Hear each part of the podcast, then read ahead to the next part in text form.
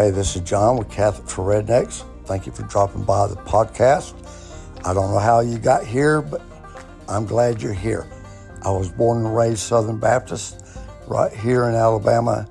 Then one night, Christmas Eve, two thousand thirteen, I found myself at a midnight mass, and I never looked back. I love being Catholic. I think it's the greatest thing I've ever found in my life, and I'd like for you to know more about it. Thank you for tuning in. If you have any questions about the Catholic faith, shoot me an email to Catholic for Rednecks podcast at gmail dot com, and I look forward to getting to know you. Just relax and listen to a few episodes. Thank you for coming.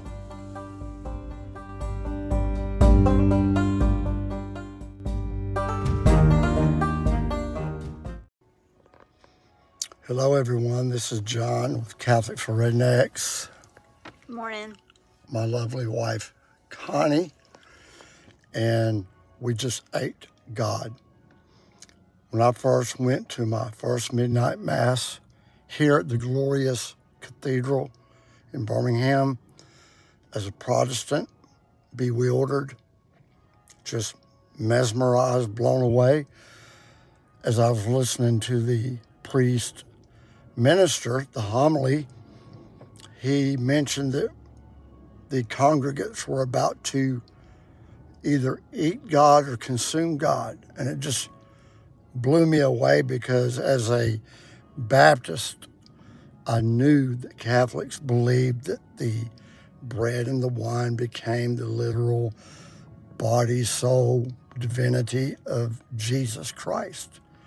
And I know Jesus himself, in John chapter six, Jesus said that in order to have eternal life, that you had to eat his flesh and blood. Mm-hmm. Drink his blood. And he, yeah, and he said, if you don't eat my flesh and blood, you have no eternal life. And wow, you know, a lot of people try to That's powerful. jump through hoops to get away from what Jesus said. Then later, Jesus was talking about, this is my body, this is my blood, in Matthew, Mark, yeah. and Luke. Then you got Paul talking about not discerning the body of the Lord. And many turned away. Yeah. It says many are, are asleep. Mm-hmm. That means they got whacked. Okay? So. And some couldn't take it because it was a strong saying. A strong saying, yeah. That was in John chapter six. The Jews. Knew it. Knew what he was saying. I'll just let her take over. Well, they knew what he was saying. You know, that that's why it was so difficult for them to absorb it, for them to accept it. It's because he he said what he said and he meant what he said. And that's, you know, why they had a difficult time with that. Well, they were not allowed to eat anything with blood. Mm-hmm. And it was an abomination to the Jews to eat blood. And then you start talking about, you know, the Romans accused the early Christians of being cannibals. They also accused us of being atheists, because at that time, the, you know, if you didn't believe in a plurality of gods, mm-hmm. then you were considered an atheist, and Christians believe in one God. But you know, um, John, in, in the book of John, it says that in the beginning was the Word, and the Word was with God, and the Word was God. And then you jump down, I think, to verse eighteen, and the Word became flesh and, and dwelt, dwelt among us. us. So we, as Christians, as Catholics, we believe in the absolute divinity of Jesus, that Jesus is God the Son. I've never understood why people have a hard time accepting that Mary is the mother of God, when clearly the Bible says that Jesus is God come down in human form. I've never understood that.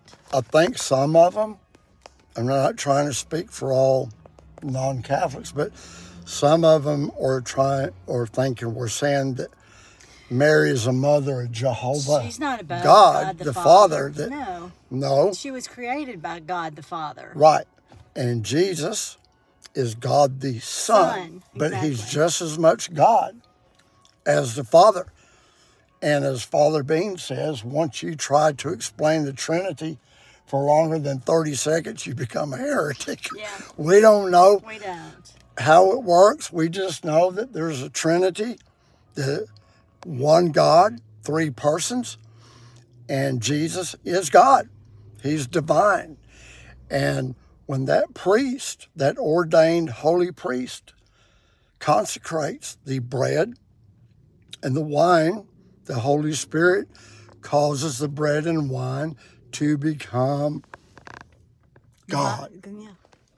So we just, see, she's... Pop quiz. Like I'm reading your mind and I'm gonna spit it Oh, out. By the way, this is my wife, not my my side dish. This is my main one, right? I mean, my only one. My only wife. Good morning, Joshua. So, um... we believe as Catholics, we really believe what Jesus said when he picked up that cup of wine at the first Mass, the Passover. He said, "This is my blood." And then he picked up the bread, or maybe I got it backwards, picked up the bread and said, "This is my body." He, you know, he wasn't speaking symbolically, because had he been speaking symbolically, then all all those Jews would not have left. Were you going to say something, my yeah, love? I was just thinking about how he, um, well, I can't, I can't remember what I was going to say now, about how he prefaced stories, but he didn't this one. Like when it was a parable or a teaching, how he, anyway, never mind. What she's trying to say is Jesus just said stuff, he, he okay? Did, yeah. He just straight up said, "I am the bread of life that comes down from heaven." Another time he stood in the temple and cried out mm-hmm. that he was the light of the world. I mean, Jesus was bold. Can you imagine someone just standing up in church and saying, "I'm the bread of life"? But Jesus is the manna. Jesus is God. Jesus is divine, and we just ate Jesus. So that may sound offensive to a lot of people, but you're not alone. If that offends you, read John chapter, get this, John six, verse sixty-six. Yeah, six six six. Read John six six six if this offends you. But we just believe what Jesus said, and it's my opinion that the Catholic Church, that the Catholic Mass in particular, is the most Jesus-oriented, Bible-oriented, scriptural, historic, religious service that there has ever been. More of the Mass is actual talking about Jesus, God, making reference to all of that, and with a fifteen minute sermon, the rest of the whole entire time is spent prayers, talking about God, our faiths, our beliefs, confessing our what what we believe in God. I don't know how you could get any more.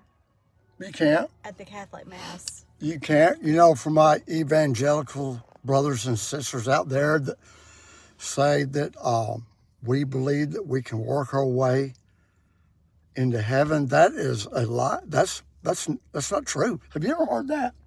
Yeah. You have heard that that we can work our way to heaven? I've heard people say that before. No. Have you heard that preached at the Catholic no, Church? No, no, no, no, no. Once you no. pay attention to this, we're on live YouTube, and you're confused already. You're. No, I have never in my I've life... never heard that preached at Mass, never. Heard it preached from a Catholic. No. That you have to work your way. Never. But you know but what? If you have faith, you're going to do good works. We but you know what? Good works. I tell you who did say work for your salvation. The Apostle Paul said, work out your own salvation with what? Fear and trembling. Arrogance and boastfulness? No, fear and trembling. This is trembling. Yeah. See, I just trembled. Fear. Yeah. Make a fearful face. Remember the lion in the Wizard of Oz? Yeah. You know, he was, courage, courage. Remember when he took off running? Ooh, ooh. That's fear. Yeah. Paul said to work out your own salvation with fear and trembling. But, you know, Catholic Church does not preach in a works-based salvation, sacraments or faith-rooted and given to us by Jesus. We'll see you later.